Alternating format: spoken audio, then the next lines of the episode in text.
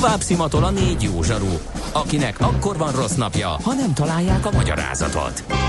A francia kapcsolat a Wall Streetig vezet. Figyeljük a drótot, hogy lefüleljük a kábelt.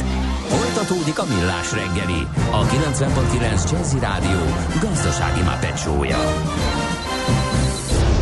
A pénznek nincs szaga. Mi mégis szimatot fogtunk.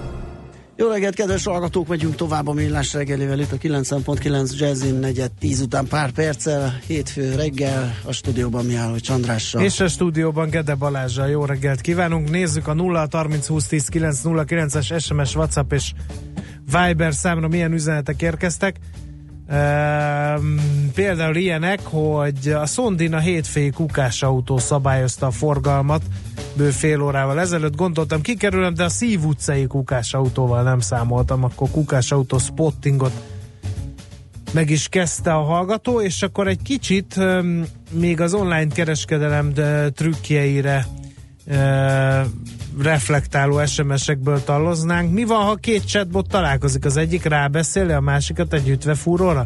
A német Amazonon szoktunk rendelni az egész családnak, kíváncsi vagyok, hogy milyen profilt építenek a termékek alapján. Hát majd a német Amazon épít profilt, gondolom én. Én már megvettem a termékek 4 hete, és még mindig reklámozzák nekem ugyanazt a típust. Ez egyébként, ez tipikus, ezt nem értem, hogy, tehát ezt nem tudják lekezelni. Ezzel én is jártam így, a prágai szállást azt fél évig ajángatták, miután túl voltam az egészen. Most per pillanat is vettem valami online cuccot, aminek jön egy ilyen tréninget, aminek jön azóta is jön a hirdetése, igen, hogy menjek el arra, tehát egy ilyen furcsa helyzet. Jó, majd finomodik az algoritmus, aztán majd fogsz te csodálkozni, majd a modulokat ajánlják arra tanfolyamra tovább, igen, amiket igen, már. Igen. És egyébként meg nem mondtuk, mert nem volt rá időnk, de a második nemzetközi Mátyás Madár találkozó is itt dúlt az ablakunk előtti öreg tölgyön, 8 vagy 10-et számoltam én is, valami konzíliumot gyorsan összehívtak. Azt el is húztak. Így a tavaszra való tekintettel ennek vége. Kiadták a közös állásfoglalást. De megadták az alaphangot a most következő rovathoz.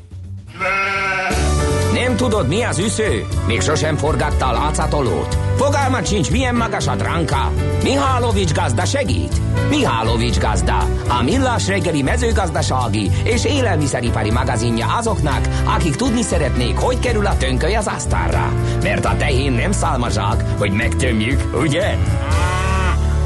No, hát nehéz dolga van Mihálovics gazdának a saját rovatában, Czoller Andi fél óránként elmondta az egész Mihálovics gazda rovatot, úgyhogy Sáhó Ákosnak megköszönjük, hogy itt volt velünk, és további szép napot kívánnánk, ha nem lennének kérdéseink. Jó reggelt kívánok! Szép jó reggelt kívánok! Jó reggelt! Sáhó Ákos az Agrotax Kft. Ügyvezetője, nem mellesleg, ugye ők készítették ezt a földár elemzést, amiből ugye, mint a hírekben is megtudhattuk, hát majdnem 1,5 millió forint egy hektár termőföld átlagos ára Magyarországon, nyilván a regionális különbségek azért itt is megvannak, de akkor kezdjünk egy olyannal, ami nem volt benne a hírekben, mégpedig, hogy mi mozgatja ezt, hogy csak fölfelé van út, mi az, ami miatt nem stagnál, vagy mi az, ami miatt esély sincs arra, hogy csökkenjen mondjuk a földára? Alapvetően azt kell látni, hogy a termőföldnél is, mint minden más terméknél, meghatározza a minősége az árat, és meghatározza a kereslet-kínálat. Alapvetően mi azt látjuk, illetve az elmúlt időszakra mondhatni, hogy a rendszerváltozástól kezdve azért alapvetően itt egy keresleti piac a jellemző, és ez egyre inkább így van, hiszen a mostani mezőgazdasági beruházások, tehát új traktor, kombányvétel, azért ezek nem két pillérek. Egyre több szó esik az öntözés fontosságáról. Ezek mind-mind beruházásigényes történetek, és ahhoz, hogy ezeket finanszírozni lehessen, egy optimális birtokméretet el kell érni. Na most ez az optimális birtokméretnek az elérése, illetve az, hogy gyűjtsük ezeket a területeket, hogy minél hatékonyabban tudjunk gazdálkodni, ez folyamatosan abba az irányba tolja a gazdálkodókat, hogy termőföldet vásároljanak. Tehát röviden válaszolva, a kereslet az, ami folyamatosan hajtja az árakat fölfelé. A regionális különbségeket mi okozza, meg mi okozza a művelési ágban megmutatkozó különbségeket? A regionális különbségek részben adódnak, amit az előbb is említettem, a termőföld minőségéből, hiszen azért ez egy meghatározó tényező, mert az adott terület jövedelem termelő képességet, hogy ezt a ronda szót használjam, meghatározza azt, hogy milyen minőségű termőföldön gazdálkodunk. És akkor ehhez jön hozzá az a keresleti-kínálati viszony, amit itt az előbb említettem. Látunk olyanokat, ahol például nagyobb településeknél mondjuk több gazda versenyez, akár a bérleti jogért, akár a termőföld tulajdonáért. Ott általában magasabbak a termőföld árak, illetve a bérleti díjak, ahol pedig esetlegesen csak egy gazdálkodó van, ott nem olyan magasak, vagy akár az átlag alattiak, akár a bérleti díjak, akár a vételárak. Uh-huh. Az is egy érdekes, ami a művelési ágakban megmutatkozik, az oké, hogy a szántók azok értékes területek, hiszen ugye ott lehet a nagy árbevételt elérni, de mondjuk nyilván itt meg az a bizonyos aranykorona érték, aminél nem találtak ki még mindig jobbat, és amelyek a szántóföldek minőségét befolyásolják. De például miért van az, hogy a szőlőknél, a gyümölcsösöknél is elég magas az ár, és jóval magasabb, mint a szántóknál, és most megint csak átlagárakról beszélünk persze, holott azért nem tudom, egy lepusztult gyümölcsösben mi érték van? Ugye rengeteg ilyet látni az országban, miképpen lepusztult szőlőt is. Pusztán a művelősi ág miatt értékesebbek ezek? Itt a szőlőknél, gyümölcsöseknél annyival árnyaltabb a helyzet, ugye, hogy mi is átlagárakat jelentettük meg ebbe a kiadványunkba. De azért látni kell, hogy itt még nagyobbak talán a szórások, mint mondjuk a szántóművelési ágnál, hiszen egy szőlőnél nagyon sok esetben pince vagy valamilyen jellegű felépítmény is tartozik az adott területhez, ami nagyon el tudja vinni az árakat, akár extrém irányba is. Tehát nem feltétlenül van azon az adott területen, ami mondjuk szőlőművelési ágban van nyilvántartva, kizárólag csak szőlő, hanem nagyon sokszor valamilyen ingatlan is található a területen, ami azt ugye meg fogja drágítani, és ugyanez igaz a másik oldalon, hogy valóban vannak elhanyagolt szőlők, ahol újratelepítés lenne szükséges, tehát alapvetően beruházással kellene kezdeni, azok értelemszerűen egy alacsonyabb áron kerülnek értékesítésre, és valahol ezeknek az átlaga adja ki ezt az országos átlagot. Engem meglepett az, hogy ugye bár kétségtelen vízfejű ország vagyunk abból a szempontból, hogy minden Budapesten található, de hogy itt például a szántókat alapul véve mindig így a Budapest környéki agrárművelési területeknél jött ki a legmagasabb átlagár, meg persze ott, ahol nagyon jó minőségű földek vannak, és nagyon intenzíven gazdálkodnak, de itt ilyen spekulációs cél, tehát ilyen ingatlan fejlesztési célzatú árfelhajtó tényezők is szerepet játszanak, de bonyolultan kérdeztem meg. Előfordulhatnak ilyenek is. Én azt gondolom, meg alapvetően Budapestet külön is szoktuk mindig kicsit kezelni. Pont azért, mert egy fővárosról beszélünk, pont azért, mert egy hatalmas városról beszélünk, itt nagyon koncentrált a kereslet. Tehát itt nem is annyira a földnek a minősége az, ami meghatározott, persze az is, hanem az, hogy gyakorlatilag nagyon kis területen 2 millió ember él, tehát itt ez a piac nagyon, nagyon koncentrált piac, tehát értelemszerűen itt nagyon fölhúzza az árakat, akár Budapesten belül is azt a kevés belterületi szántót, de értelemszerűen a környékén is. Tehát ezeket mindig külön, kiadványunkban is külön kezeljük Budapestet, és alapvetően, hogyha azt nézzük, hogy a termőterületek minősége alapján Magyarország hogy oszlik meg, akkor ez a délalföldi régió, Békés megye, a Hajdúság, ezek azok, ahol remek termőföldek vannak, és valamivel gyengébb minőség az az északi magyarországi régió, Vas megye, ezek azok, ahol alacsonyabbak is az árak és gyengébb minőségű területekkel is találkozhatunk. Azért hadd adjak egy kis kapaszkodót, talán a hallgatóknak érdekes lehet, hogy ugye Magyarország 7,4 millió hektárnyi termőterülettel rendelkezik, ez ugye 70%-a a területének, amiből kicsit több mint 5 millió hektár a szántó és egyéb művelési ágak, és olyan 2 millió az erdő. És hogy még egy kis adalékot hadd adjak a dráguláshoz. A rendszerváltozás környékén, tehát amikor ezek kárpótlásba mentek ezek a területek, akkor egy hektár szántót, azt körülbelül 10 000 forintért lehetett megvenni. Ugye ez ma 1,5 millió. Hát igen, beszéltünk is annak idején róla, meg mondogatták többen, hogy árrobbanásra kell számítani az uniós csatlakozás után mindenképpen. Viszont még egy dolog, ha már szántokról beszéltünk, meg majd az erdőkről is fogunk, de a szántoknál engem nagyon meglepett a következő mondat ebből a tanulmányból. Az értékesített szántóföldek átlagos nagysága 1,4 hektár volt. Hát azt gondolná az ember, hogy ilyen 10 hektárokat adnak el a gazdák. Mi ennek az oka, hogy viszonylag kicsi méretű szántokat adnak-vesznek a gazdák egymás között? Nagyon elaprózódott a tulajdoni szerkezet Magyarországon. Tehát rengeteg kicsi terület van, akár úgy, hogy 1/1-es, tehát önállóan, akár úgy, hogy osztatlan közös tulajdonban vannak, de ezek rendkívül elaprózottak. Ugye ez egy probléma is ma Magyarországon, ahogy legelején említettük, hogy a hatékony gazdálkodáshoz azért méret kell, tehát egyfajta birtokkoncentrációnak kell végbe menni itt a következő években, és az elaprózódás az egyértelműen látszik ezekből a számokból is, ezekből az átlagos értékesített méretekből. Ennek sok oka van, ehhez most én úgy tudom, hogy a szabályozók is keményen hozzáfognak. Jó, ez valamikor össze lesz ebből talán valamifajta javaslat, de ezt komplexen kell kezelni, hiszen itt az öröklési szabályok például az egyik olyan rész, amihez mindenképpen hozzá kell nyúlni, hiszen ha van egy viszonylag tisztességes méretű tábla, és mondjuk elhalálozik a tulajdonos, akkor mondjuk ha van 3 gyerkőc, akkor az már is megy 3 felé, és így tovább, és ez generációkon keresztül, ha így történik, akkor nagyon el tud aprózódni ez a történet, tehát ezzel valamit kezdeni is kell. Én azt gondolom, hogy ez a jövőben majd emelkedni fog ez az átlagos méret, de pont abból adódóan, hogy ma Magyarországon rengeteg termőföld tulajdonos van, nagyon elaprózódott a birtokszerkezet, innen jön az, hogy ennyire alacsonyak ezek az átlagos értékesített méretek. Hallgató kérdezi, már pedig az ő szava szent, erdő.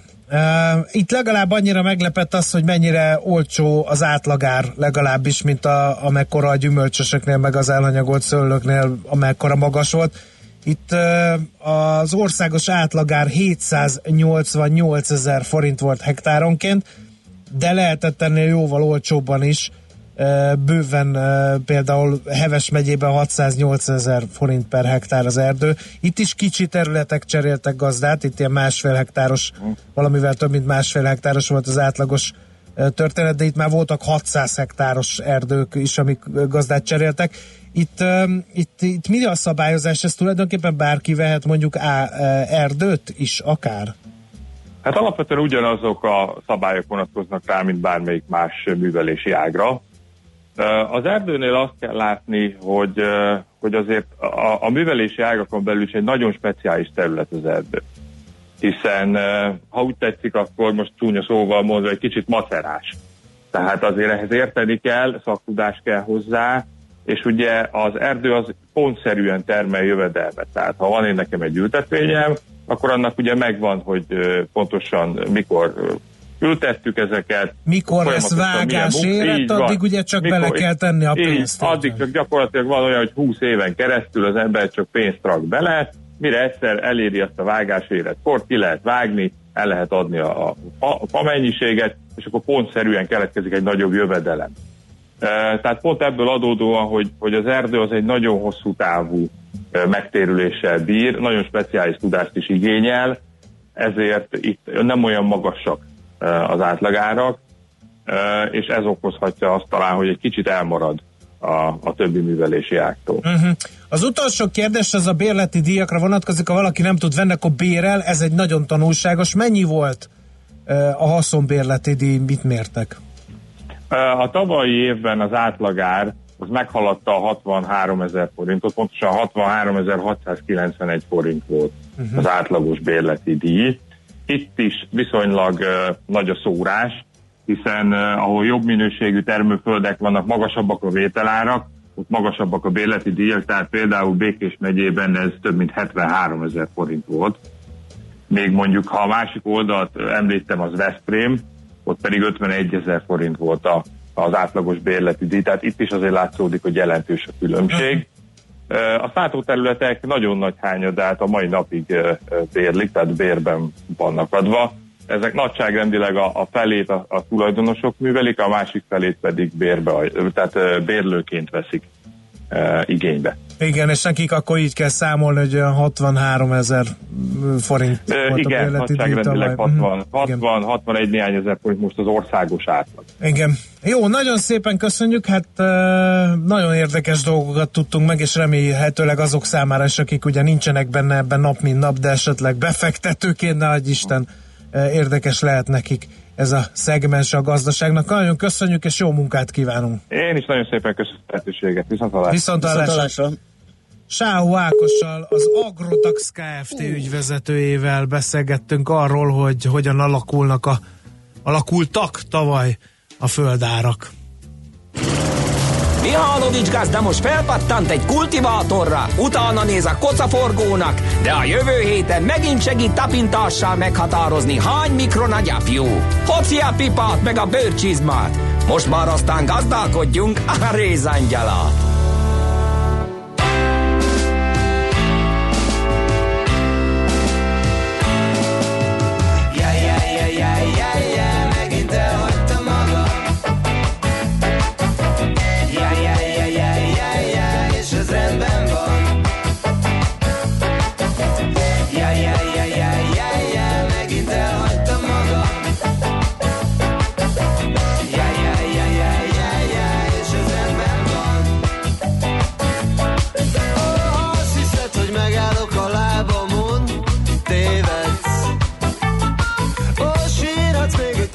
A vállamon, de aztán ki kell kéreckednem a levegőre, hogy összeszedjem magam. A nyugalom azonnal a napja nem ma van. Jaj, jaj, jaj, jaj, jaj, jaj, megint elhagytam magam. Jaj, jaj, jaj, jaj, jaj, jaj, és ez rendben van.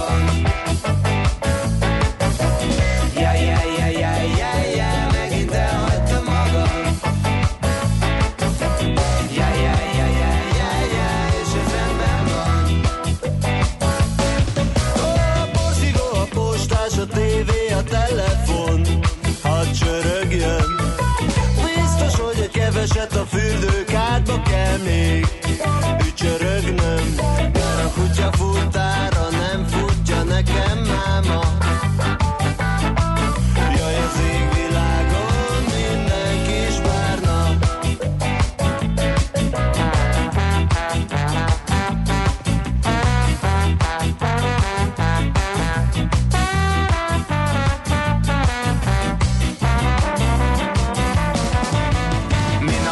Doing anything today, just chill and stay in bed all through the day. I mean, I leave the house, I mean, I just stay. This is how me do it, the two slack away. I mean, just gonna do this from November to May. I mean, I like the call, it should have go away. So we can finally go on and lose our today. I surface to what I've been here, if you take okay. Yeah, yeah, yeah, yeah, yeah, yeah, make it down.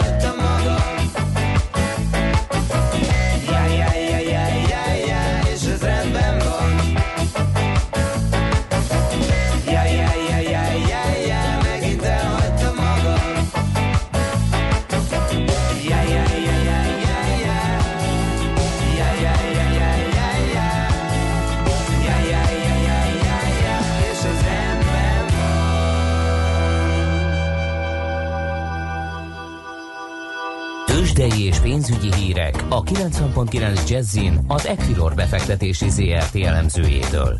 Equilor, a befektetések szakértője 1990 óta. Ritók Lajos üzletkötő a telefonvonalunk túlsó végén. Szia, jó reggelt! Sziasztok, jó reggelt! Köszöntöm a hallgatókat! Na hát Ázsiából nagy örömködés volt, ugye itt megint ez az amerikai-kínai kereskedelmi háború, hogy majd most megint jó lesz nekünk. Átszivárgott-e valami Európára? Így van, egyébként látható, hogy kínai tőzsdeindex, a Shanghai Composite 1% fölötti pluszban zárt. Itt, hogy te is említetted, előtérbe kerültek olyan hírek, hogy nagyon közel van egyébként a megállapodás. Azt egyébként érdemes még megjegyezni, hogy Csak az idei évben már több mint 25%-ot erősödtek, illetve emelkedtek a kínai részvények, tehát aki évelején kínai részvényeket vásárolt, az igen jól járt itt az elmúlt két hónapban. Hogyha megnézzük a magyar piacot, a BUX-ot, a BUX Index 1,1%-os pluszban áll jelenleg, 40.212 pontnál, és a forgalom pedig valamivel meghaladta eddig a 495 millió forintot. A vezető magyar részvények közül az OTP egy enyhe mínuszban van, 11.780 forintnál kereskedik, a Magyar Telekom stagnál 468 forinton, enyhe fél százalékos emelkedésben jár a MOL, 3.228 forint, és a Richter az elmúlt napok csökkenés látva ma egy pici erősödéssel reagált, 5305 forintnál kereskedik, ez 0,6%-os pluszt jelent. Milyen a forgalom? A forgalom most már elért egyébként a 500 milliárd forintot a béten, és összehasonlítjuk egyébként a BUX teljesítményét a vezető európai tőzsdeindexek teljesítményével, akkor azt mondhatjuk, hogy közel ugyanolyan teljesítmény nyújtott, ugye 0,2%-kal emelkedik a BUX, a DAX index is ugyanúgy 0,2%-kal emelkedik, illetve erős a bukaresti értéktőzsde indexe, amely majdnem 1%-ot tudott eddig emelkedni. Történik-e bármi is a forintpiacon?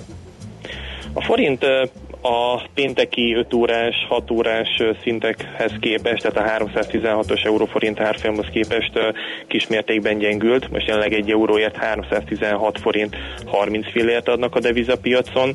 A dollár is erősödni tudott, főként az euróval szemben. Az euró-dollár árfolyama egy 13.35-ös színnél jár, és ennek megfelelően a dollárforint is 278 forint, vagy most már 279 forint 10 fillérnél jár, illetve még kismértékben tudott erősödni, illetve emelkedni mind a két típusú kőolajfajta, hiszen a Brentet 55 dollár 98 centen jegyzik, a Brentet 65 dollár 40 centen jegyzik, és a WTI-t jegyzik 55 dollár 98 centen.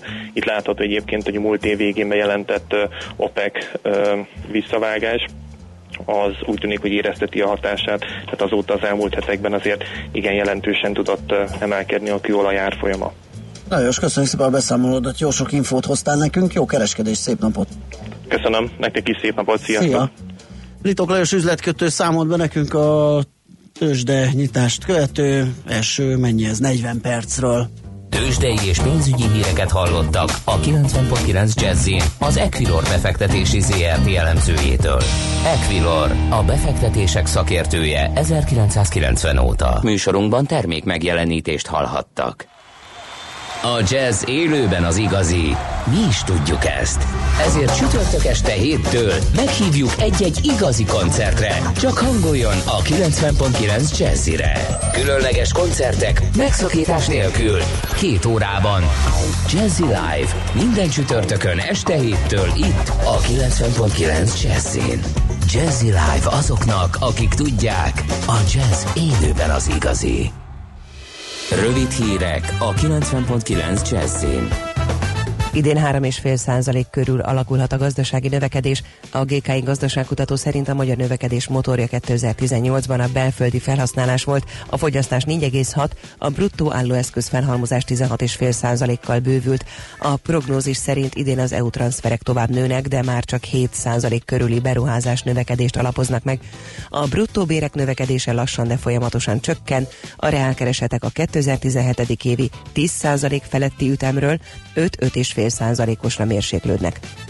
A közlekedési munkás tanácsok szerint aggályos a volán újabb átszervezése. Úgy vélik, hogy az események hátterében a volánok szerepe csökkentésének szándéka húzódik meg.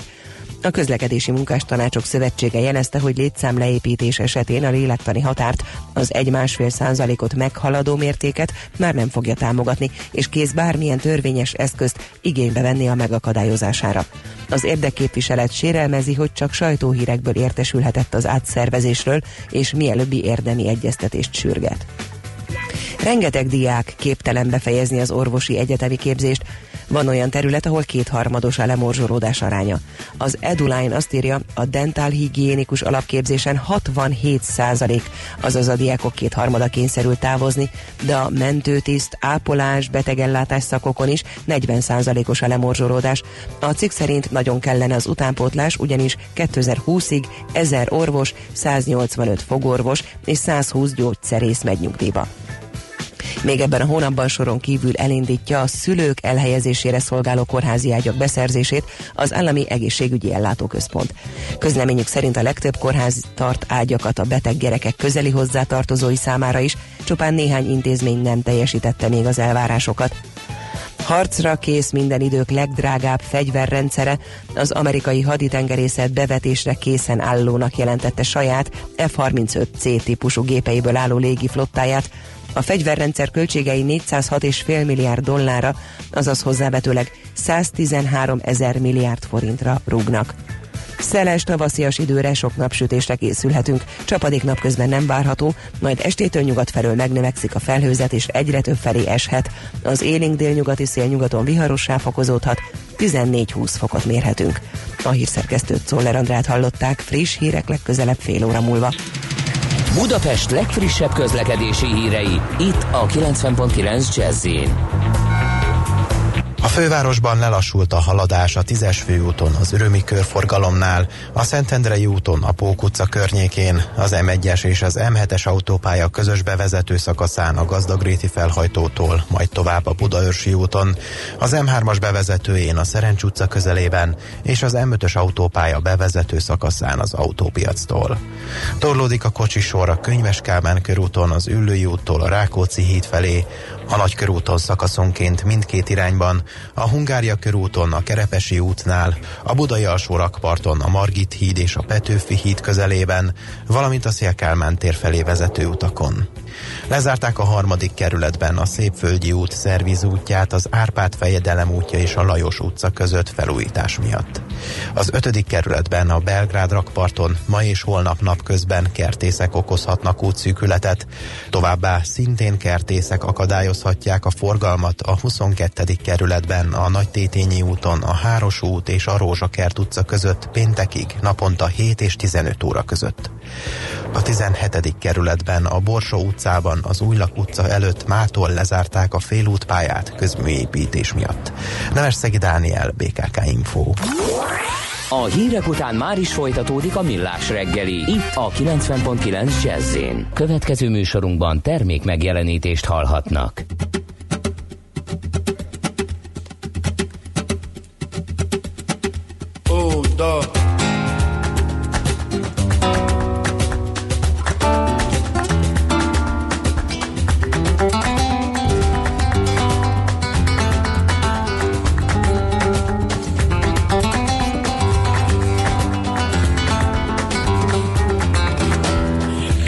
Esa vecina de la vuelta de la esquina viene Diego zumbeando, con la luna en las pupilas, su traje de aguamarina parece de contrabando.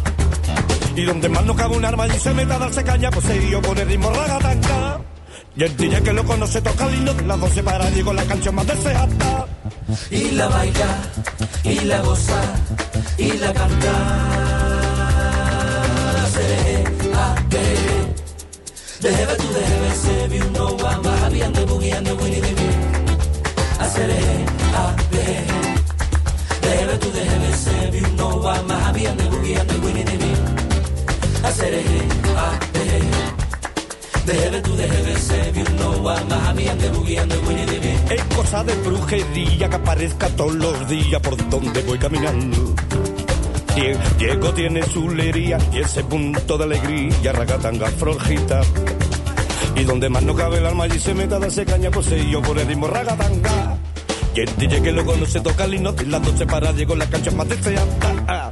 Y la baila, y la goza, y la canta. Seré, a ver, déjeme tú, déjeme ser, vi un no va más bien de buqueando, winnie de bien. Haceré, a ver, déjeme tú, déjeme ser, vi un no va más bien de buqueando, winnie de bien. Haceré, a ver, déjeme tú, déjeme ser, vi un no va más bien de buqueando, winnie de bien.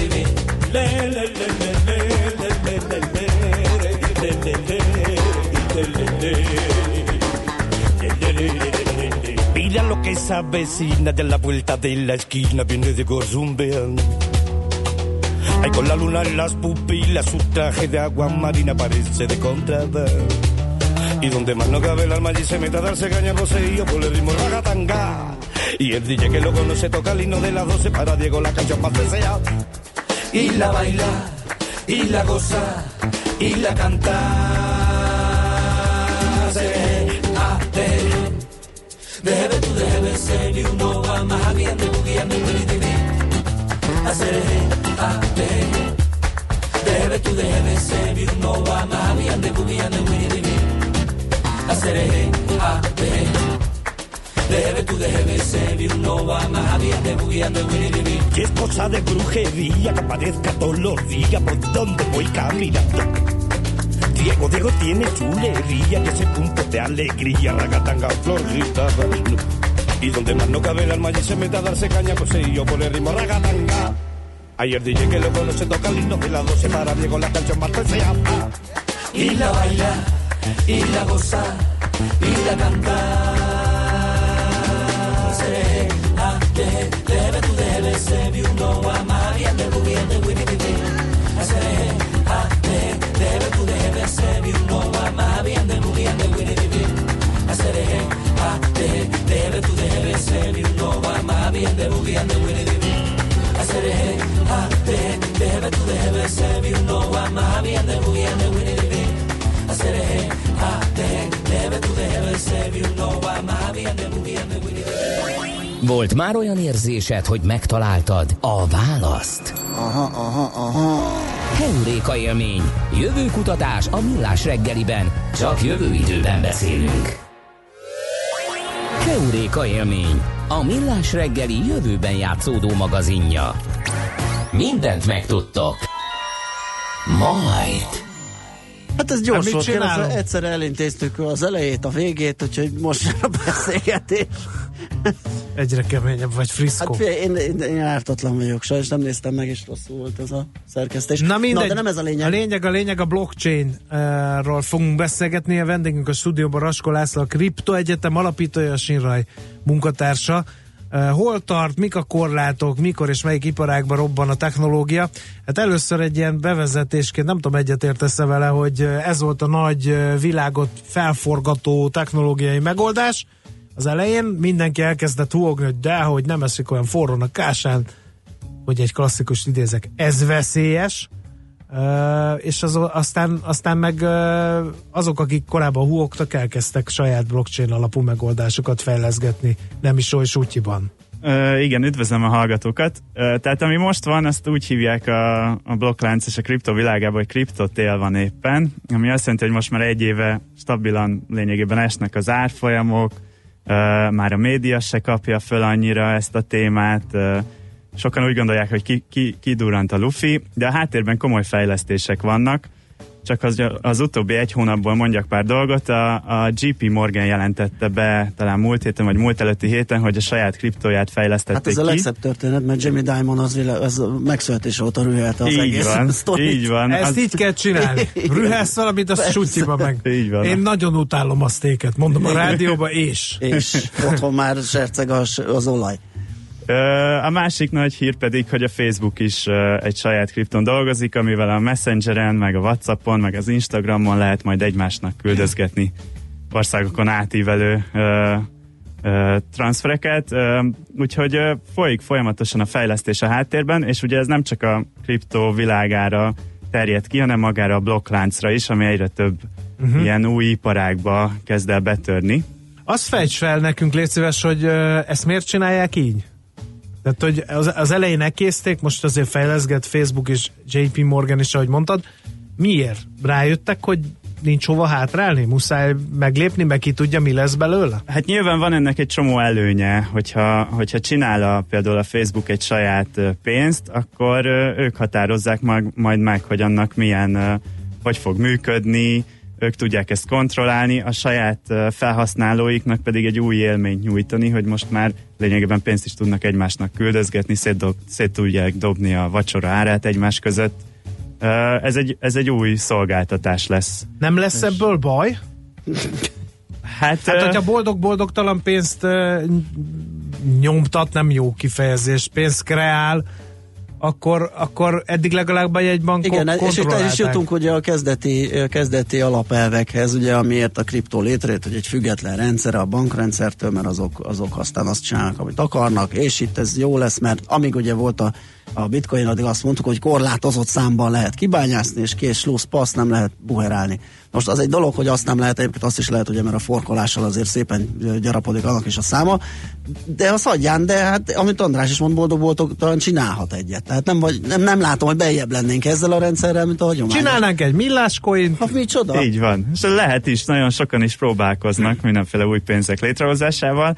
Hát ez csak a versenyt megnyitja igazából, tehát eddig csak a jegybankok tudtak pénzeket kreálni, most már igazából bárki, aki kicsit ért a programozáshoz, az csinálhat egy saját jegybanki rendszert, amiben kibocsájt pénzt, majd meglátjuk, hogy melyik fog elterjedni.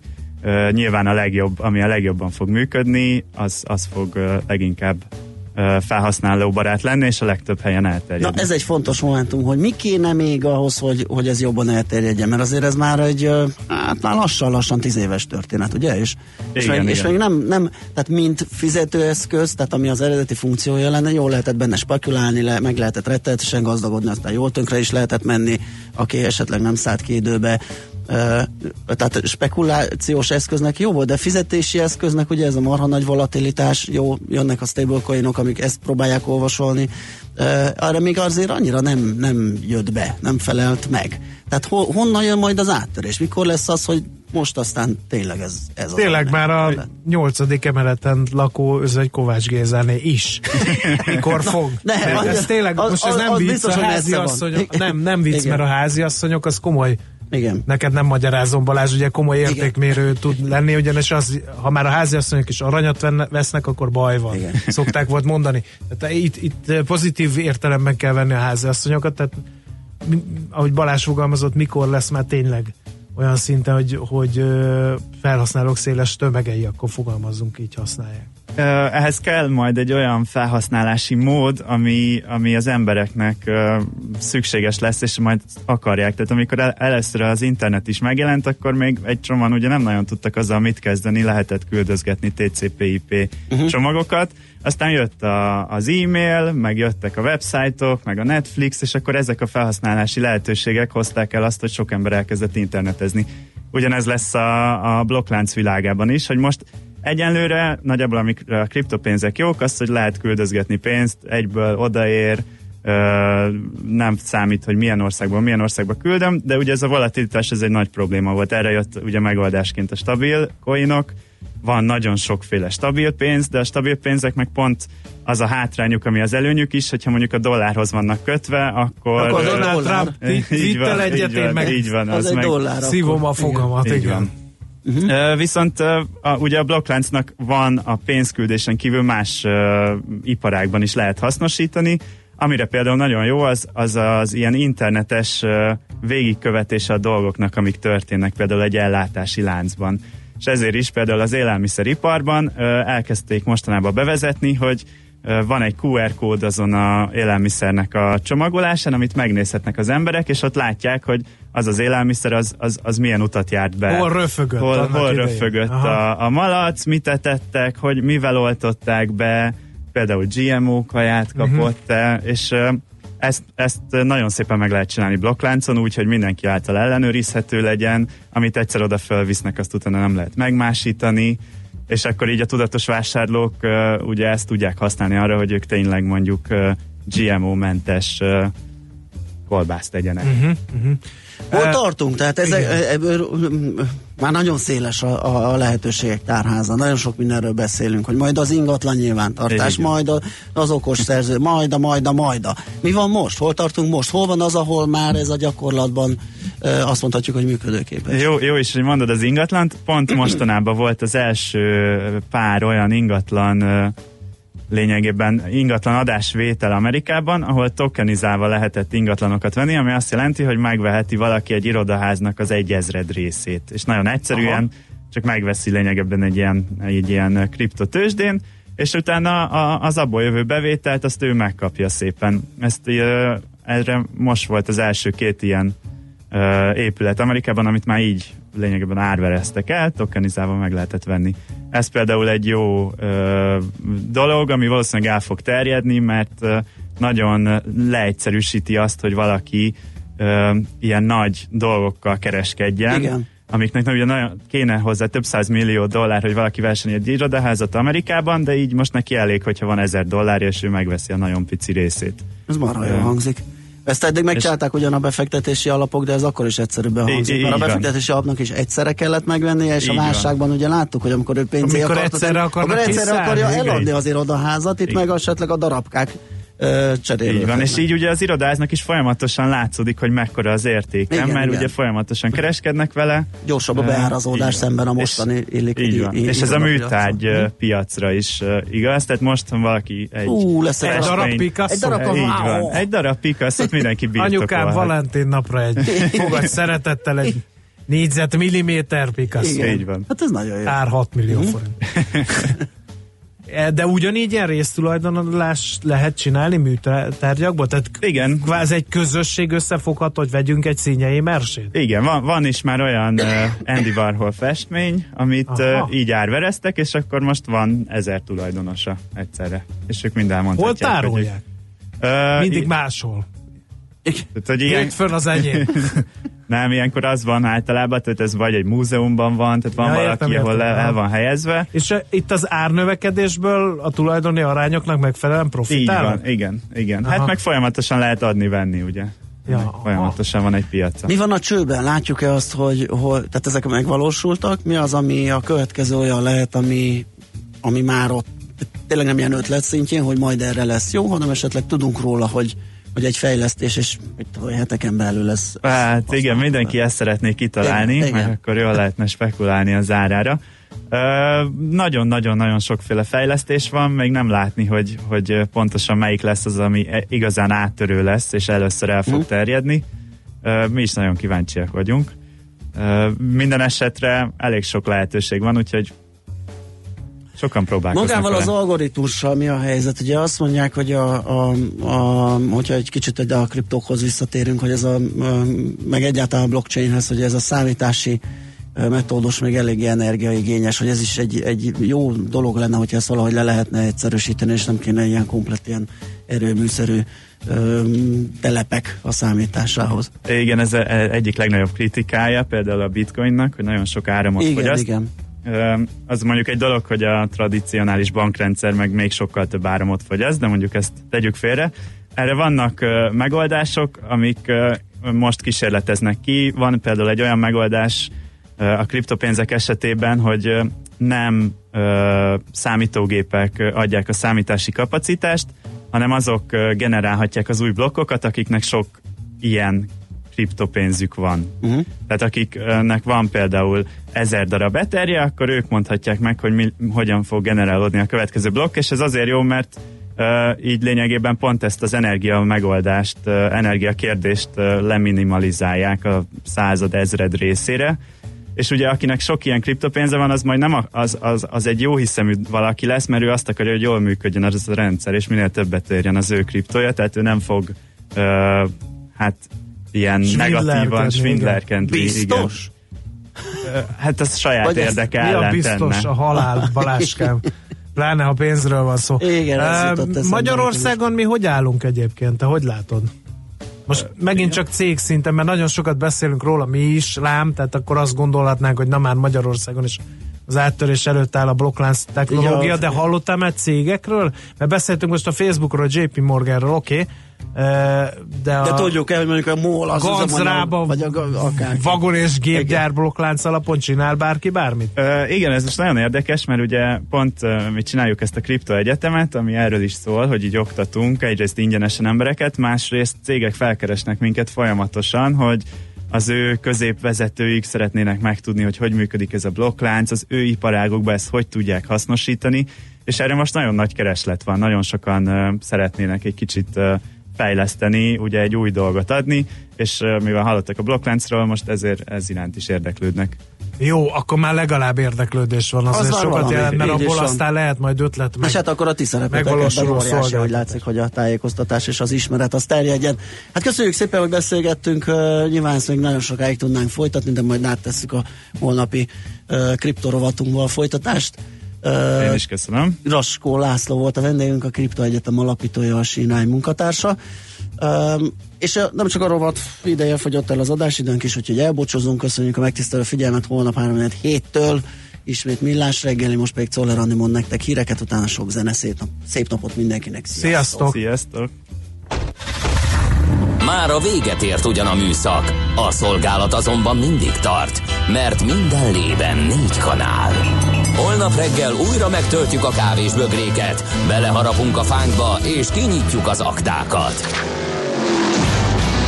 Addig is, keressetek minket az arcaktákban, a közösségi oldalunkon. A mai adás podcastjét pedig holnapunkon. Millás reggeli, a 90.9 Jazzy Rádió gazdasági Muppet show-ja. Ha csak egy műsorra van időd idén, tégy róla, hogy ez legyen az. Csak egy dolog lenne még.